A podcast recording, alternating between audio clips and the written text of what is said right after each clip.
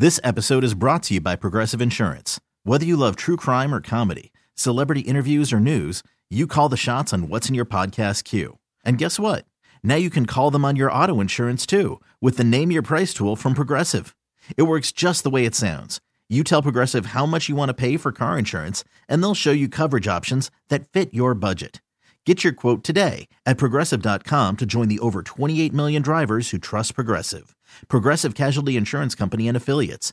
Price and coverage match limited by state law. Nerds. Today's episode is sponsored by NerdWallet's Smart Money Podcast. Ready to expand your financial game? NerdWallet can coach you on smart strategies like choosing investments, finding your next credit card, and setting a budget that works for you. Score major points towards your summer vacation by learning expert tips for choosing a high yield savings account and how to build wealth by investing in index funds. Slide into summer with smarter decisions in 2024. Follow NerdWallet's Smart Money Podcast on your favorite podcast app. Future you will thank you. The Bucks never stop here. You're listening to Green and Growing, hosted by Sparky Fifer and Nathan Marzion. Welcome in another edition of Green and Growing. Steve Sparky Fifer here. Normally, Nathan Marzion there. However, uh, today, a special guest co-host, J.R. Radcliffe, training sports reporter for the Milwaukee Journal Sentinel. Follow him on Twitter at J.R. Radcliffe. You can follow me at Sparky Radio. Uh, Nathan will be back again on Thursday night. We're recording this uh, at like 11 o'clock in the morning on Monday. So before the Packer Giants game, before the Bucks Bulls game, so forth. So if you're listening to this and like, what the heck are y'all talking about? That's why we're recording a little bit earlier in the day on Monday. If you're listening to this on say Tuesday or Wednesday, uh, okay, J.R. First, let's start off with the Bucks, and everybody will know what I'm talking about here because I want to talk about what happened uh, after the Bucks Pacers game. Now, Nathan and I, we did a post podcast, uh, live streamed it on the Audacy Sports YouTube page, like we're doing with this right now, and I was kind of going off about Giannis not hustling back on defense um, and some other stuff that I was irritated with that I didn't like uh, in this game. I didn't think it was going to lead to the point of Bobby Portis exploding after the game. We'll get to that. Um, and I didn't expect it to get to the Giannis quotes that we got to here. Giannis said, uh, when asked about you know all the issues of what's going on, he said, even if it was about the organization, the coaches, I try to shoot straights. But at the end of the day, I don't, as much as I don't want to throw anybody under the bus, at the end of the day, the players play the game. We play the game, you know. Coaches can say whatever they want to say and put us in the position to be successful. You hope they do that for you, but you've got to make the plays. You know, like you don't sprint back on defense. It's not on the coach's fault you don't sprint back. If you're not able to execute down the stretch, you turn the ball over and you throw it to your opponent's hands, it's not the coach's fault. Lillard's been turning it over quite a bit. Uh, you've just got to be a man. You have to take that. We have to come together as a team. This is game 22. We have 60 more. We've got to keep on coming together as a team. We've got to keep on spending time together. We've got to keep watching film together. We have to keep getting on the court together. We haven't had time the time to practice. We play every other day. It's hard. It's hard. Not gonna lie, it's hard to practice in this league. Come on, man. it's not like playing overseas. Overseas, you play one game, two games a week. You have four days a week and come back and work on your game plan. You know uh, what you're going to do defensively, how you're going to guard teams. But in the NBA, that's not the case. You practice while you're playing the game. But at the end of the day, in order for us to ex- expedite our chemistry, we have to keep coming together. First okay. of all, okay. So, first of all, I try to read that as quickly as possible so we don't waste the whole podcast with me reading quotes. But but th- this is the thing. This is kind of where I'm at. When this whole thing started and everybody was like, oh, yeah, get rid of Bud. Yay, get rid of Bud. Everybody's excited about getting rid of Bud. Okay, fine. So now Bud's gone. So then it was the finalists. And Marzion and I were going over the final three. We're like, oh, it's, it's to be Nick Nurse. Adrian Griffin was literally third of the final three. Like, that's not happening. It's nice, but there's no way. Then comes the report that Giannis, according to reports, who knows? I don't think he's actually ever said it on the on the record. Wanted a former NBA player as his coach, and he was the one that lobbied to get Adrian Griffin hired. Okay. So Adrian Griffin gets hired. Then we hire Terry Stotts, and I, oh man, yeah. Now, remind you, if we rewind, I asked for Terry Stotts to be fired years ago, but we won't remember that. We'll just move forward with that. so I was okay. Bring in Terry Stotts, right? Got to have that gray hair, that guy that's been around, former head coach. Perfect. Then they bring Prunty in, former interim head coach, but still been around the league a long time, knows the teams, knows scouting. Love that. Then we will fall out in practice and Stotts quits. Now, to me, I don't know, man. To me, that was a red flag. Like, what the hell is going on that we have Terry Stotts quitting right before the season? So that was a little bit of, and Marzion was all like, ah, you won't even, it, this will not be a thing. Like, nobody's mm-hmm. even going to bring this up by the end of the year. They'll be fine. They have Lillard and Giannis. They don't need an offensive coordinator or coach or whatever the case may be. And I've been telling people, chill out, give Adrian Griffin as much of a chance as possible. But between Giannis talking about, yeah, they can tell us whatever they want, but we have to make plays. And then Bobby Portis this thing that we'll get into. I don't know, man. I, I, I might have a little doubt starting to creep in on what is going on over there with the Bucks. So even a couple weeks ago, I, I think I, this is what I was telling people. The Terry Stotts thing by itself doesn't matter to me the starting slowly with a new a new coach, a new star player, new fringe players. Fringe is even too strong. Like Malik Beasley and Cam Payne are like regular contributors here, so yes. you can't discount them. Those guys don't play defense either. I mean, that's that's harsh, but like if you want to look at the overall defense, which is the thing that's kind of the central issue here, you've got three guys who are getting regular minutes who do not play the level of defense that previous Bucks teams have played. So that's why it's more than just one player or or one you know sort of one aspect, but you merge the two together, the Terry Stotts thing plus the issues that they have had trying to get on the same page. And yeah, it is a red flag. I thought it was a red flag. I think it's concerning. And I know there's there's sort of that civil war on Bucks Twitter about if Adrian Griffin is the guy or if you can tell at this point in the season so early if he is the guy. I know that's sort of the the central rift. I lean more toward the latter. You know, you just need a ton of data before you can really rule out a guy. But here's why this thing concerns me. It's got nothing to do really with Bobby Portis you know that like like you laid out, Giannis and Adrian Griffin presumably have some sort of connection because Giannis was a big part of the of the process in and hiring Adrian Griffin, like you said, kind of a surprise that he's the guy, not kind of shocker that he's the guy of those three names that you mentioned. So Giannis and Adrian Griffin are, are connected here. They're they're it, it was it, you have to think it was at least in some part, some large part, Giannis's call. And then you have this report from Chris Haynes, who is a who is as connected as can be with Damian Lillard. Yep. You know, he's Damian, Damian Lillard and Chris Haynes are also connected. If there's a report coming from the locker room, it's not coming from Bobby Portis or anybody else. It's coming from Damian Lillard, right? Or somebody, you know, at least Damian Lillard is is aware that Chris Haynes is going to be reporting this at the very least. So this is a this is a conflict between not just Adrian Griffin, but isn't isn't this a conflict between the two star players on this team? Throw in the fact that they have not connected. They the pick and roll thing has been discussed. The fact, lack of handoffs, you know, things that you would have expected 22 games in. Yeah, it's just 22 games, but would they not have been making progress to this point? And they're still winning games. They've still shown an ability to do things in the clutch. That's all well and good, but I, I don't think it's unfair for Bucks fans to be looking at this as, you know, yes, they're they're still a good regular season team. They can roll out of bed and win regular season games, but we are looking at a team that we think can win a championship. And there's no evidence throughout the first 22 games that this is a championship caliber team, not yet. And you'd like to think that they're going to get there. But if the two stars are in opposite camps of something, that would concern me. And you know, I don't know who he's talking about specifically about throwing under the bus, but you know, if if it is on the defensive side, Damian Lillard is a little culpable there for sure, as great as he is offensively. So, I guess I guess that was is what concerns me. Not that Bobby Portis maybe like got upset with Adrian Griffin or however that's being painted. It's where this is coming from versus Giannis's side of this of explanation of events. And I think you're connecting those dots too. Like you don't you don't want these two stars to be at odds with each other and struggle working together. And right now, I don't know do we have evidence that they're really like gelling at all on the court, off the court? Not really. So I guess that that is a concern. I think. Well, they're both getting their points though, right? I mean, they are. Giannis yep. is getting thirty plus. Lillard's right around twenty five to thirty every night. So they're both getting their points. Middleton's minutes have come up. He's going around right around his average of 20 mm-hmm. So scoring wise, it's not like Lillard's averaging ten and he's pissed off because he's not getting any shots and so forth. Now, I, I personally would like to see him be more aggressive in that first segment when Giannis is getting ready to go out right away with this rotation they have. Let, let me ask you this. If Terry Stotts was the head coach and not Adrian Griffin, do you mm. think we'd be in this situation? Because he's a former head coach. He coached Lillard. He's had success with them in Portland. It's probably the most success that they've had since the Drexler Drexler Porter era. Uh, when Stotts got there with Lillard, as far as continuously going to the playoffs, and they got to the what the Western Conference Championship was the, the farthest they got with Stotts. But would they be in a better situation, do you think, if they had a former proven head coach versus a guy that's, let's be frank, he's learning. And and you're going to have bumps when you're learning how to do something.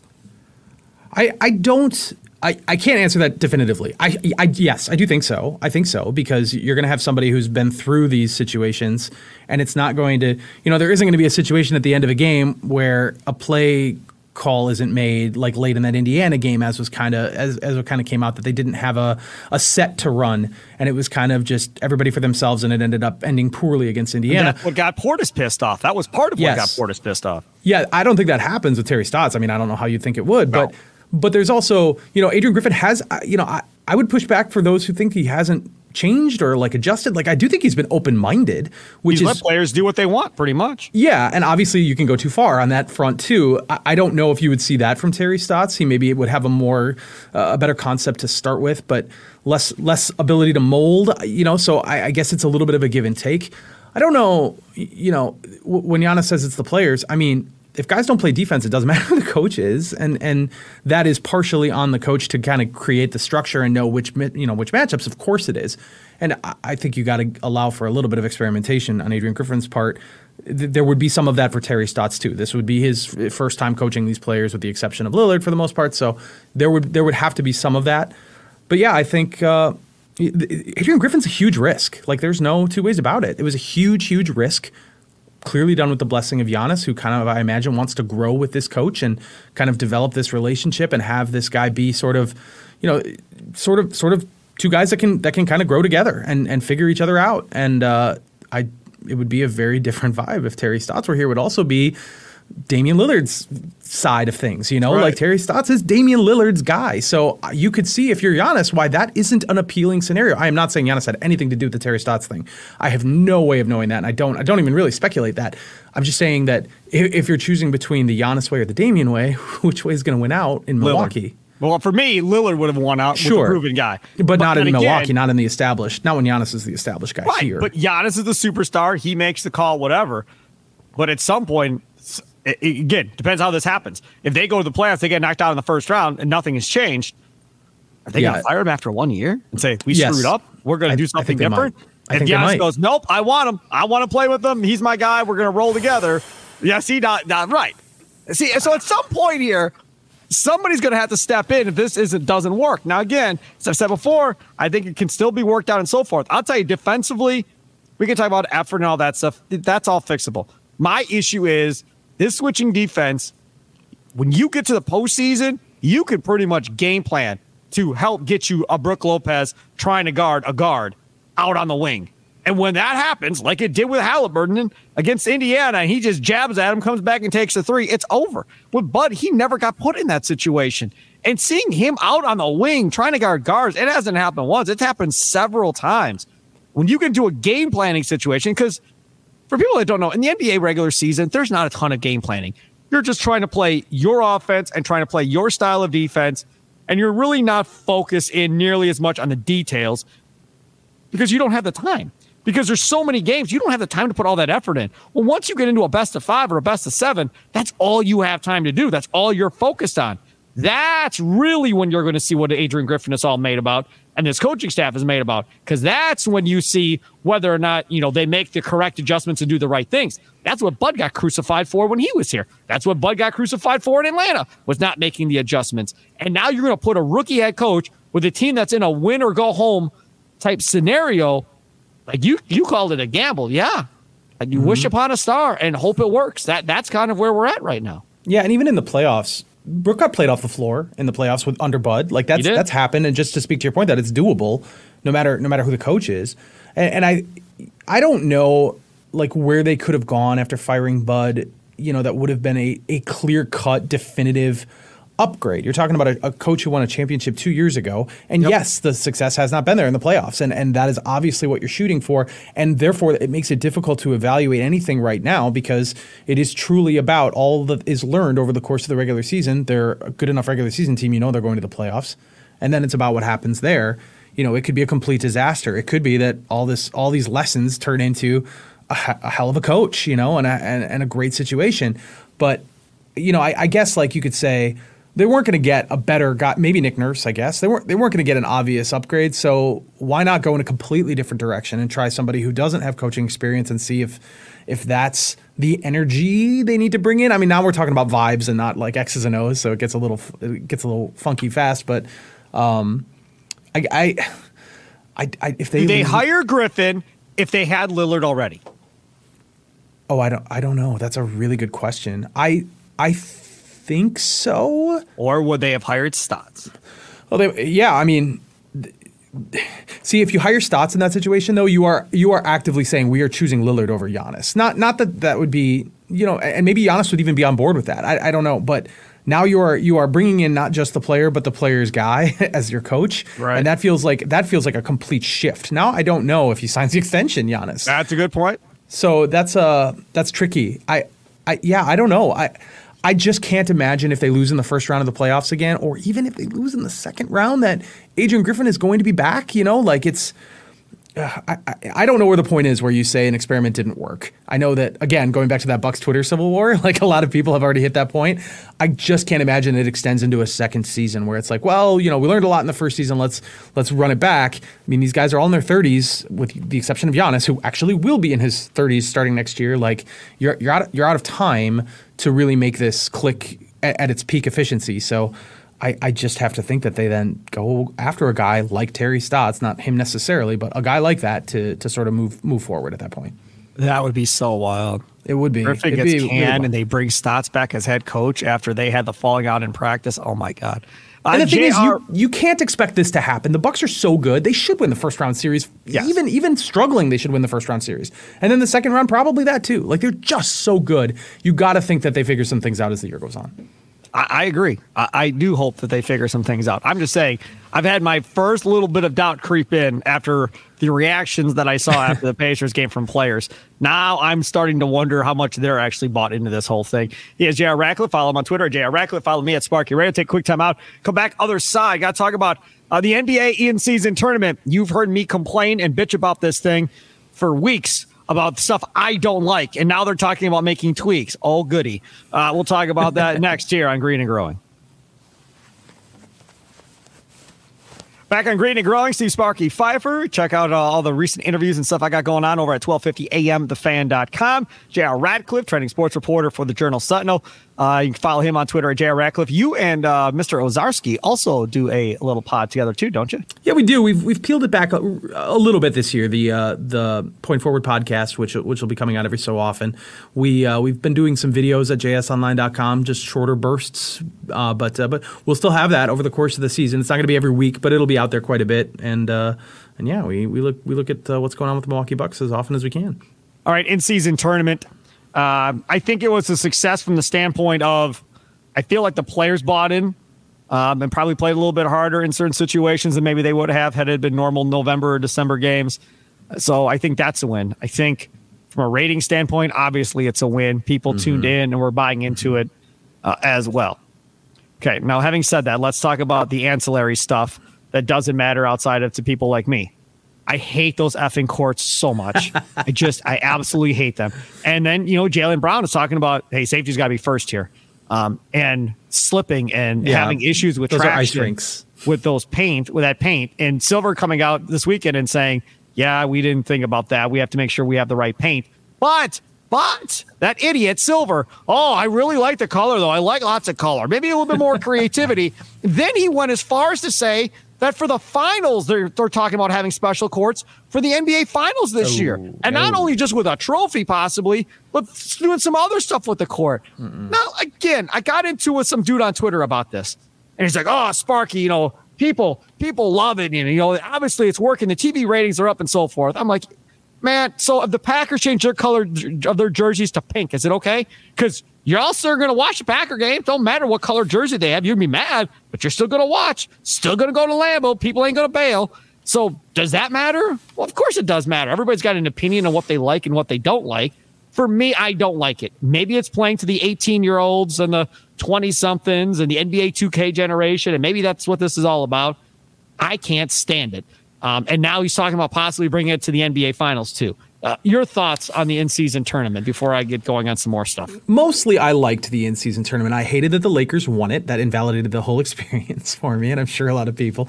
Um, I liked the courts, to be quite honest, but not not because I thought they were aesthetically pleasing. They were they were not.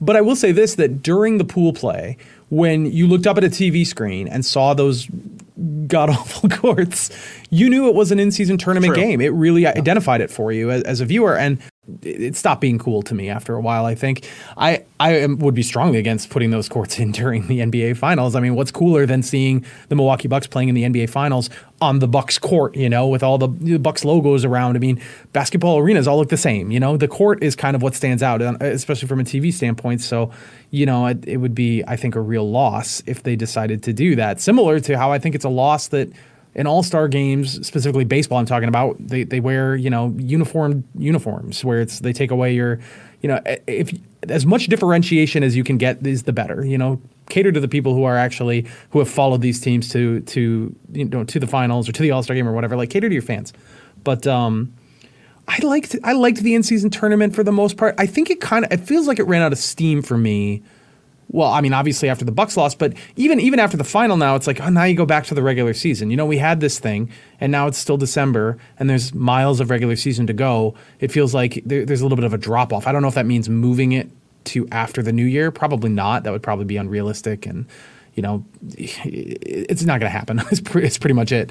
But uh, I I don't know. Um, you know, it was cool that Tyrese Halliburton kind of had a star turn. This this made a made a moment for the Indiana Pacers and their fans. And Tyrese Halliburton is on everybody's radar now, and before that he was not. Obviously, I follow him closely as a Wisconsinite, so it's it's cool that that he's done that. But I do think the idea of it making a star out of someone is is also a cool thing and is something that could potentially happen every year. And uh, and that's it. That's that's kind of where I fall. So great that the Lakers can win all the, the, the new made up toys in addition to all the other toys of being the most you know one of the most spotlighted franchises in the NBA. But uh, you know, they, they, they went out and they deserved it. They took it. So the other thing that's come up from the players is they want it to mean more than just money. They mm. want it to have some type of, you know, regular season or playoff type thing. Now, I think everybody agrees you can't just give an automatic playoff berth. But I saw, I forgot who it was. Somebody mentioned that, okay, so if there's a tie for uh, a playoff spot, a tie, the tiebreaker should be if you win the in-season tournament, you automatically automatically win the tiebreaker regardless of the head to head or whatever else. If you want it, you automatically win the tiebreaker. I don't necessarily hate that idea necessarily. The odds of that coming up, though, that's right. not going to come up. Very, very small. Right. Um, so I don't know necessarily what the in season tournament gets you. Maybe the in season tournament gets you uh, the choice of when you want to have home court advantage flipped to you in a series. Hmm. So, you know, maybe you're the I don't know, the five seed or whatever. And in the first round, instead of the four seed having home court because you won the tournament, you get to flip home court to your advantage. Now, this does not work for a team that's the one seed, right?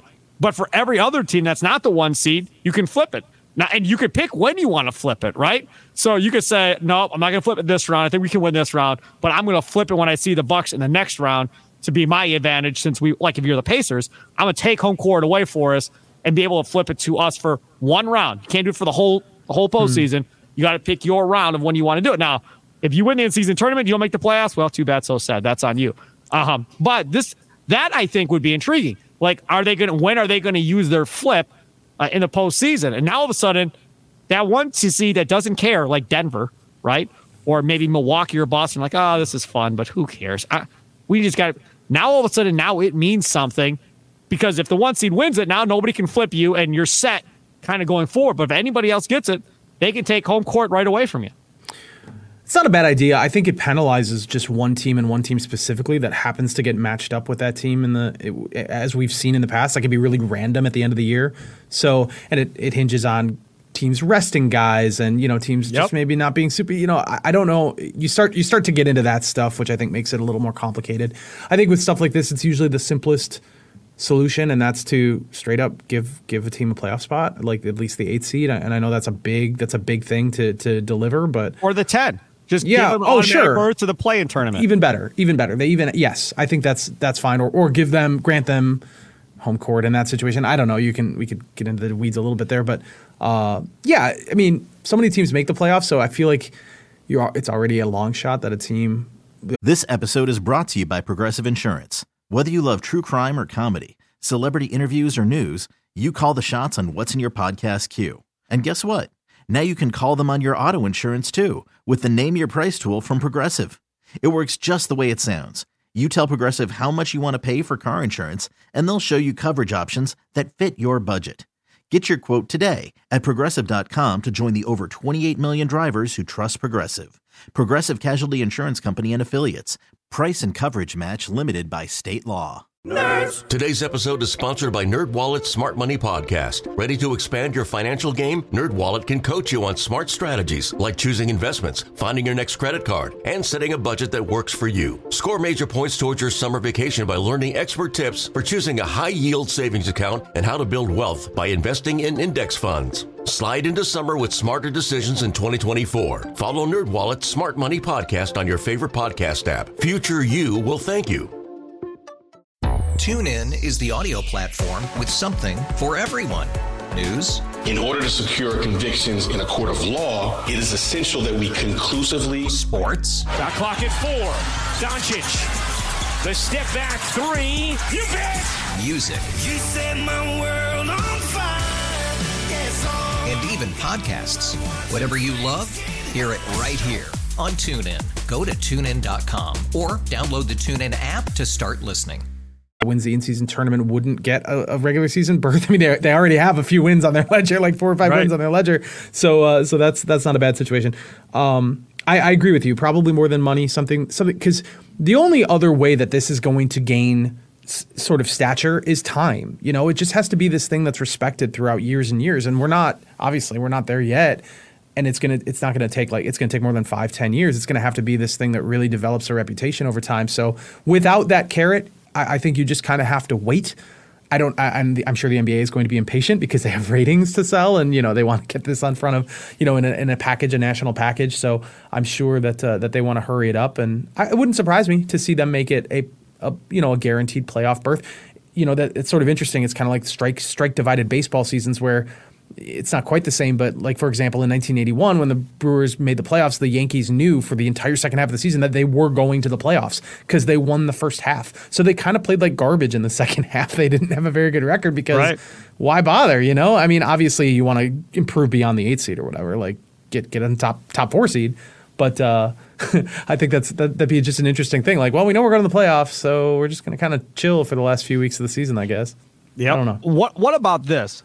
What What about adding another line uh, on the court? Because you're making special courts anyhow, so who cares? It- It's not like you're making a brand new special court. So for the in season tournament, make a four point line and space it back from the three point line. Look, guys like Lillard and Curry want to shoot from half court anyhow. Okay, well then at least reward them. You want to take a shot that far out? We're going to make another four. uh, We're going to make another line, and it's four points if you hit it from back there. That would be something different than the regular season. You're right. As somebody who follows a team that has Damian Lillard, I am strongly in favor of that idea. Uh, I imagine Golden State Warriors fans feel similarly as as a team that doesn't have a shooter like that. I think that's too. It's ruining the game of basketball. Uh, yeah, I, I, I think that'd be cool. Or you know, just any any real tweaks to the rules that are that are unique or different would be would be cool. I I, I- like I like that idea. It's it's unconventional. They're never going to do it, but it, it's because these games do still count as regular season games. I think they probably would have a problem with that. But I uh, I'm into it. Let's do it. Let's do the four point line. I love that. All right, last thing on the in-season tournament. Do you like point differential to where guys are running up scores uh, at the end? I think some players and coaches liked it. Other players and coaches were offended by it and refused to do it because they're stupid. You Play by the rules. If the rule is that, then you do it, regardless if you think it's embarrassing somebody else or not. I that just is dumb by not wanting to do something. Uh, but I like it. I like point differential. I'm all for it. Continuing. Uh, your thoughts, JR? This is the NBA. Babies are worried about point differential and if you embarrass the team. Just, I mean, it, I could see it arguing from a different point of view. Like you have to roll up the score, and that puts my stars in jeopardy because now they're out in the fourth quarter of a blowout game, and I don't want to have to use them if I don't have to. So I could understand that point of view, but point differential, first of all, is very easy. It's it's it's there's no other obvious metric that you're going to use there without getting really complicated.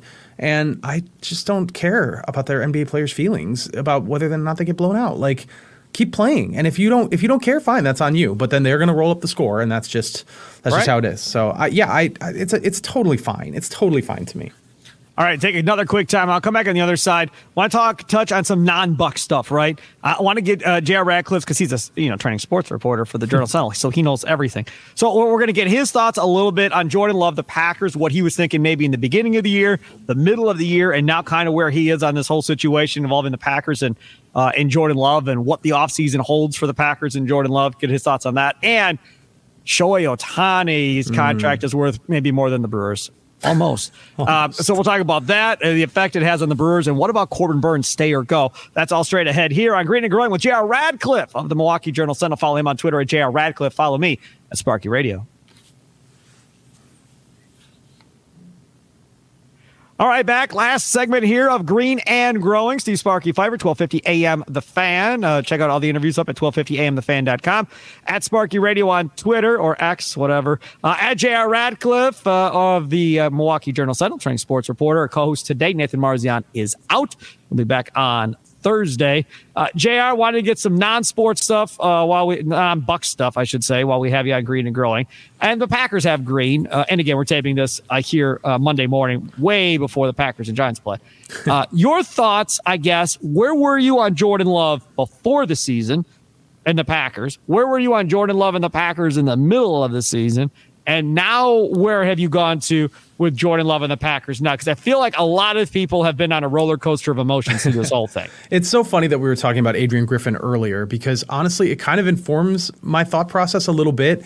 Because in the middle of the season, I was out on Jordan Love. I I was convinced he's 25 years old. He's not a rookie. Yes, he's a first year starter. Of course he is, but he's been working working towards this for three years.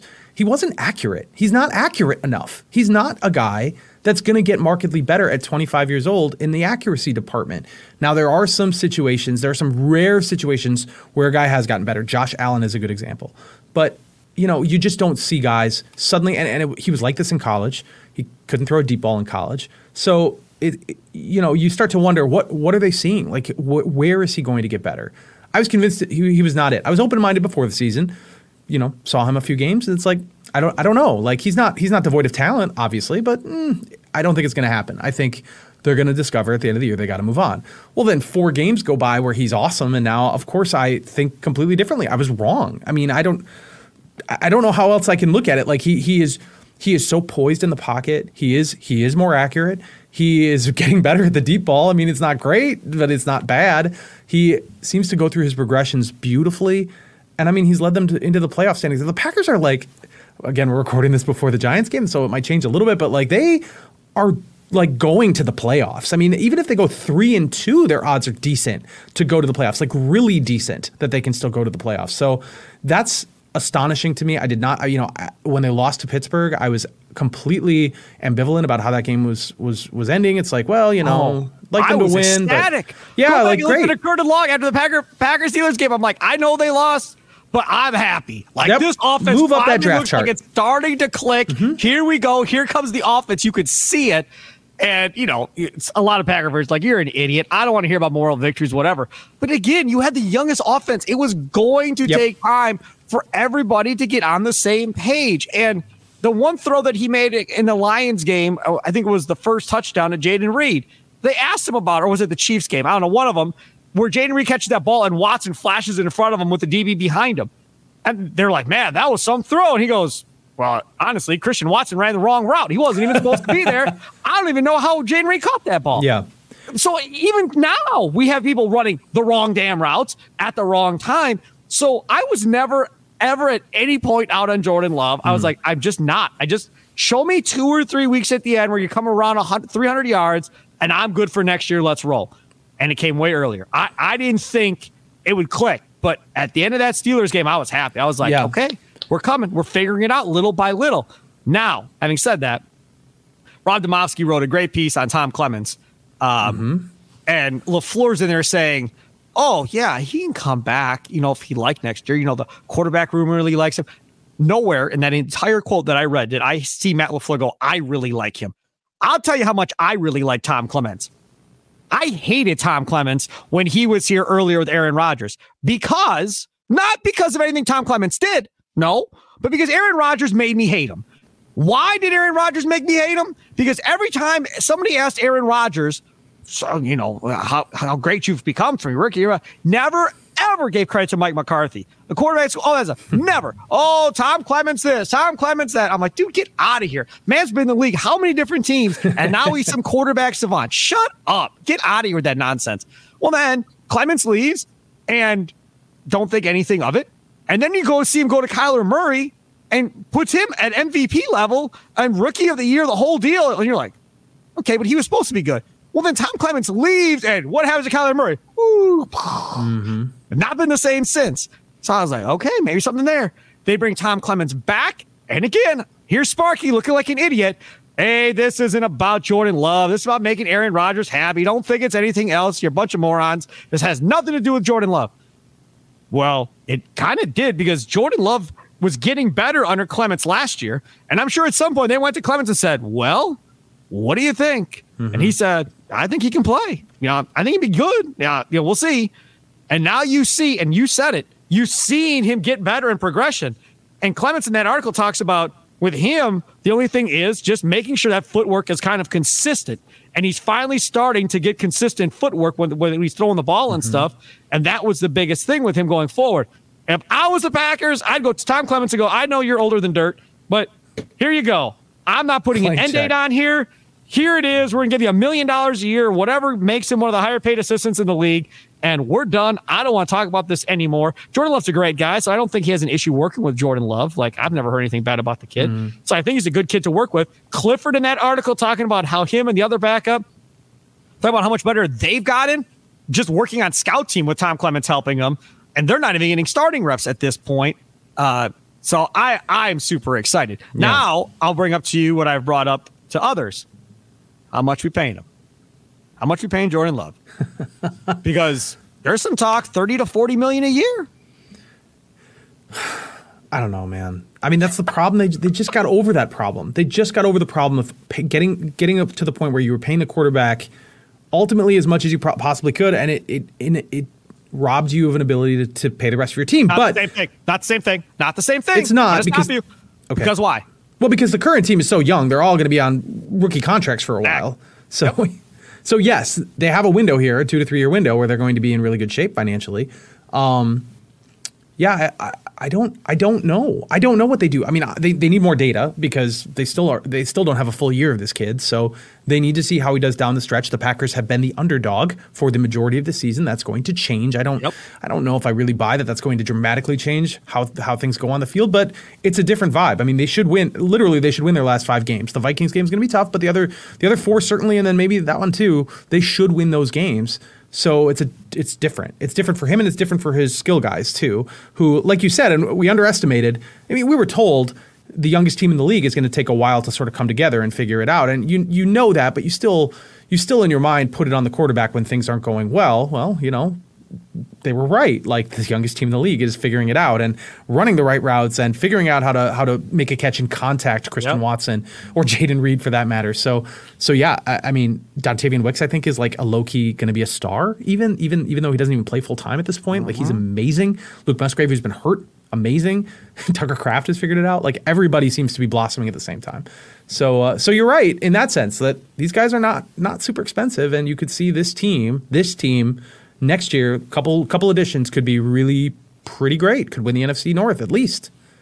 Last thing, Brewers, uh, quickly here because we're way over. Uh, Corbin Burnes, Brewers, mm. Shohei Ohtani, seven hundred million to the Dodgers.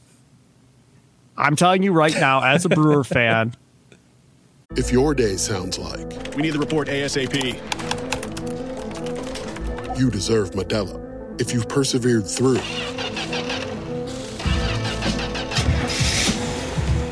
deserve this rich golden lager with a crisp but refreshing taste. Or if you overcame. Two more reps, two more. You deserve this ice cold reward. Modelo, the Markable Fighter. Drink responsibly. Beer imported by Crown Port Chicago, Illinois. We really need new phones. T-Mobile will cover the cost of four amazing new iPhone 15s, and each line is only twenty-five dollars a month. New iPhone 15s? Only at T-Mobile, get four iPhone 15s on us, and four lines for twenty-five bucks per line per month with eligible trade-in when you switch. Minimum of four lines for $25 per line per month with auto pay discount using debit or bank account. $5 more per line without auto pay, plus taxes and fees. Phone fee at 24 monthly bill credits for all well qualified customers. Contact us before canceling account to continue bill credits or credit stop and balance on required finance agreement due. $35 per line connection charge apply. Ctmobile.com. There are any number of reasons you might consider selling your home. That's where an agent who is a realtor comes in to navigate the process to sell your home in a way that's right for you. Because that's who we are. Realtors are members of the National Association of Realtors. You can't wake up in the morning and look at me and go, "Yeah, we should keep Corbin and you know we can do something." No, you can't. You're you're just way too young in the everyday lineup. Devin Williams has two years left. Fine. Uh, you have nobody to replace Brandon Woodruff because Miley was in the rotation last year, so he doesn't replace Woodruff. You know, unless you trade for a Shane Bieber uh, or a Glasnow or something like that, which they're not going to do because they're not serious. No. Um, you're not going to contend by keeping Corbin Burnes. And the latest report from our Audacy Sports insider Jon Heyman says, as of Sunday night, they're planning on keeping him, which is beyond dumb. You can mark it down. That is the dumbest thing that you could possibly do. You're doing it to sell tickets and you're doing it to tell your fan base, oh, we're still trying to compete. That's why you're doing it. But in realistic terms, you should go to the highest offer. I don't give a damn if the highest offer is whatever you want to call uh, Craig Counsell uh, down there in Chicago. If the highest offer is that team, fine. Then give them to Chicago and take back the best prospect package you can. If it's the Cardinals, then give them to the Cardinals. I don't care. He pitches every fifth day. So I do not care. It's not like you're giving him Ohtani, right? If you're giving Ohtani to Chicago and you're losing Ohtani, that's a completely different story. Then absolutely not. I'm not giving him to a rival. But in this situation, no, like best prospect package. Give me three prospects and a, a, stud that's at AAA blocked and can't get to the big leagues at first or third base. And let's see what happens and go from there. This is supposed to be a rebuild. So now what? Now, if you're within a game or two of the playoffs at the All Star break and trade deadline, you're going to keep Corbin and just let him walk at the end of the season like you did Fielder? That's going to be the solution. And you're going to feel better about it because your fans are happy. Well, how are the fans going to be next year when they have nobody at the front of the rotation and no promise of anybody coming? God, that pisses me off. you are fired up. All right. So, so eh, first of all, the Brewers do not think of this as a rebuild. And I know that, that we kind of sort of accepted that when, especially when Woodruff got hurt. But the Brewers have never said, and I don't think are even thinking about this season as a rebuild. So that partially informs what they're doing. You know, they looked at last year. Woodruff was obviously incredible, but he only made 11 starts, and that's the type of thing that you can kind of fill that void. If you are, if you say to yourself, we were a 92 win team, mostly young players. If we bring a lot of those guys back, we could probably still win 92 games if if we run it back. I do think it's prudent to trade Corbin Burnes now, but only because I think what you would get at the trade deadline versus now is considerable enough to really you know to, to really want to explore that. I do think there are teams that would be willing to give up a pretty good package. I don't think it would be now because there's still Blake Snell, Jordan Montgomery. There's still guys that are available on the free agent market that I think could be option A for a lot of these he know, won a Cy Young teams. award a couple years ago. Yeah, but if you're gonna eh, for for a team like the Giants or the the Rangers, like money is still easier to part with than your your up and coming prospects. I would say that once those guys are gone, teams are going to be like, hey, we didn't get one of our guys, so now we're going to really explore going for a big fish in the trade market, that being Corbin Burnes. But but I don't know. I mean, I you know, if the Brewers would finally just spend some money, finally, and get like Rhys Hoskins at first base and Mitch Garver as like a catcher DH type, then that's a really good baseball team. And then they should bring Corbin Burnes back and figure it out. Maybe they trade him at the deadline. Maybe they don't. Maybe they do let him walk like Prince Fielder. I I doubt that's. I don't think we get that far, but I, I don't know. Um, you know, I was just having this interesting conversation. You're talking about sort of serving the fans with with Curt Hogg on our Microbrew podcast about how much this team is like the Tampa Bay Rays, which is a team that doesn't have a, a, a rabid fan base, but does do really well with player development. The Brewers haven't always been great with player development, but they're getting there. And then just they, they just don't take on long term contracts. They don't keep guys, you know, past their due date, so to speak, and they they trade these guys and then get younger. They stay young. Matt Arnold, former, you know, who, who used to work for the Tampa Bay Rays, obviously is the general manager uh-huh. of the uh-huh. Brewers, and I I can see some of the same sort of blueprint here, but there is that aspect of we also have a fan base and we can't just trade all of our best players.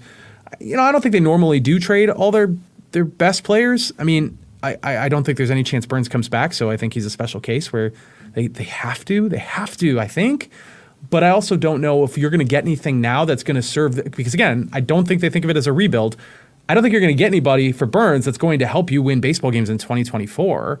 And I, they think they're going so to win in Who 2024. are they going to win baseball games with at the front of the rotation in 2024 when you yourself said they're not going to spend money? So who are the Yeah. who's the one and two in this rotation in 24 when we're supposedly trying to avoid a rebuild because we're trying to play the role of Herb Kohl? Why? Yeah, well- I, I don't understand. Well, I mean, obviously, if they keep Burnes, it's Burnes Peralta. That's a quality one, too. And if they get rid this of Burnes. year, I'm saying in 24, not 24, in tw- 25. Okay, 25. Okay. Yeah. Well, yeah. I mean, that's Peralta relying on the development of guys like Robert Gasser and Jacob Misiorowski from the minor leagues. Misiorowski has a chance to be really, really special. The knock on him is he's got a funky delivery and he might end up being a bullpen guy. So And he has that's obviously issues, a problem. yes. He does Yep. have control issues, yes. So no doubt there's some question marks there. I think they, you know, it's not going to. They, they would have to sign sign guys. It may not be top top shelf guys, and I agree it's going to be a step back for the pitching. But then maybe the the offense picks up the slack. I mean, we've said this about how different the 2023 and the 2018 team were. The 18 team that goes to the NLCS with no pitchers. Like they had Wade Miley, Jhoulys Chacin, who had like two more years in major leagues. I I don't think that's true. I think he was around for a while, but like that was duct tape and baling wire of a pitching staff, and they used their bullpen heavily. And then they just had an MVP candidate and a few other guys who could hit the ball. Like it was a totally different thing. So I think they're they're malleable enough to figure it out where they don't have this elite pitching staff and they can still win games. Um, but it's a balancing act when you don't spend money. It's it's totally a high wire act. You know, maybe Aaron Ashby comes back and is really good. Uh, he's got a high upside, but he's been hurt. I wouldn't count on him, but he definitely is in the mix there for sure. So he could be a potential ace. I don't know. That's uh, that's questions for down the road, I suppose. Right. And that's why you just to hell with Corbin Burnes and out you go. Bye bye, Willy Adames. See you later. If somebody's willing to take Yelich's contract, he's gone too. And you just rebuild this thing. Listen, you didn't get Weeks and Braun and Fielder because you were good. You got Weeks, Braun, and Fielder because you suck. drafted high, And yep. you put yourself in a position to get these high end players. That's how you do this when you're in this market. Yes, there is a once in a lifetime type organization named Tampa Bay that figured out how to do it their way, right? Well, the Patriots figured out how to do it their way, cheating, but they figured out how to do it their way. Well, nobody else can get on that type of dynasty run like New England. But everybody's compared to, well, look how many times they've been in the Super Bowl compared to the Packers. And you have that that whole conversation. And guys like Gary Ellerson are like, quit using that. That's not Mm-hmm. Yeah, real life it's a bad stuff. template. Right. So now you're doing to me what he talks about, which is, well, look at Tampa Bay. Well, that's all you got. You got nothing. Once we get past Tampa, that conversation dies quickly as far as small market, not a lot of money, so forth. And this fan base is drawing a hell of a lot more than Tampa's as far as money coming in and revenue and sales and all that stuff. So Yeah. he should have more coming in from that perspective too. What he Yeah. needs is he needs to go get Lasry or somebody to invest a chunk Hmm. of money into this damn thing and inject some life into this thing. That's I'm just saying he needs a big money investor to come in and throw some cash at this that wants desperately into Major League Baseball, wants a taste. And eventually that guy may leave to go buy a baseball team, but just wants in, wants to see how it works, wants to see how it plays. And that to me, I think might be more of a game changer than anything else. Interesting. I mean, that yeah, sure, that'd be great. More money would be great. I think uh, the the thing that Major League Baseball people look at that that's going to work against that is. Yes, we could spend seven hundred million dollars on Shohei Ohtani. The Brewers probably actually can't, but most teams actually probably could make that work somehow. Is then the Arizona Diamondbacks won 84 games, and I, I hate that. I hate because here's the thing about the Rays: they haven't won a World Series. You know, like maybe Correct. there's their magic works in the regular season. They've been to World Series, but not even a lot of them. They've been to a couple. They haven't they haven't won anything. And and big market teams like the Royals, and we've talked about this before. You know, you could say that the, the Giants bef- before they got before they started spending big, and the and the Royals, like it's happened, but it's rare.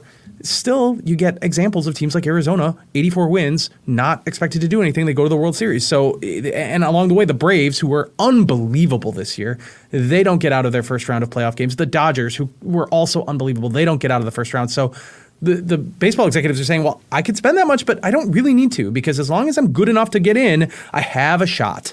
And I think Brewers fans would push against that, having seen what this has been since 2018, where they haven't won a playoff series. But baseball executives are saying could, the 84 win team could have been us. So we're not going to spend 700 million because all we have to do is stay marginally competitive, win our division, or be a wild card team, and we're gonna maybe maybe get hot at the end of the year. And that's frustrating. That's frustrating for fans. Use the Royals, please? Please. You walked right into it. That's perfect. All right, all right. Moustakas, Hosmer. How did they get them? They weren't good. They drafted what, them. What changed? Right? What changed the organization? Oh, they traded their best damn pitcher and raided the Brewers farm system, and that finished the third rebuild. That Hmm. that's exactly what happened. They got right. Shield because they gave up who was the uh, pitcher that the Brewers traded him, their best pitcher. Can't name his name. I'm blanking. Whoever it was. That was the crown jewel of that trade to get Shields. So then they get Shields, Big Game James, and he's huge for them. Lorenzo Cain comes in, Escobar, those guys all come in and finish that deal. Again, they sucked. They traded their best pitcher. They got a bunch of prospects to finish it. And then when they needed that big game pitcher, they chose not Jeff Suppan, but big game James Shield to finish it. And Yeah. it worked. And, and they overcame Ned Yost. Let me also point that out. They overcame Ned Yost. He is J.R. Radcliffe. Follow him on Twitter at J.R. Radcliffe, trade sports reporter for the Milwaukee Journal Sentinel. I love me some J.R. Radcliffe. Follow me at Sparky Radio. Check out my interviews I do up at 1250 a.m. thefan.com. JR, thanks as always, dude. That was fun. Absolutely. Let's do it again. This episode is brought to you by Progressive Insurance. Whether you love true crime or comedy, celebrity interviews or news, you call the shots on what's in your podcast queue. And guess what? Now you can call them on your auto insurance too with the Name Your Price tool from Progressive. It works just the way it sounds. You tell Progressive how much you want to pay for car insurance, and they'll show you coverage options that fit your budget. Get your quote today at progressive.com to join the over 28 million drivers who trust Progressive. Progressive Casualty Insurance Company and Affiliates. Price and coverage match limited by state law. Today's episode is sponsored by Nerd NerdWallet's Smart Money Podcast. Get your head in the financial game with smart investing and budgeting tips straight from the nerds. NerdWallet's experts will set future you up for success with dependable, fact-based insights. No financial misinformation allowed. Learn how to save on your summer vacation, find your next credit card or loan for a big purchase, and invest in your next index fund. Make smarter decisions in 2024. Follow Nerd NerdWallet's Smart Money Podcast on your favorite podcast app. TuneIn is the audio platform with something for everyone.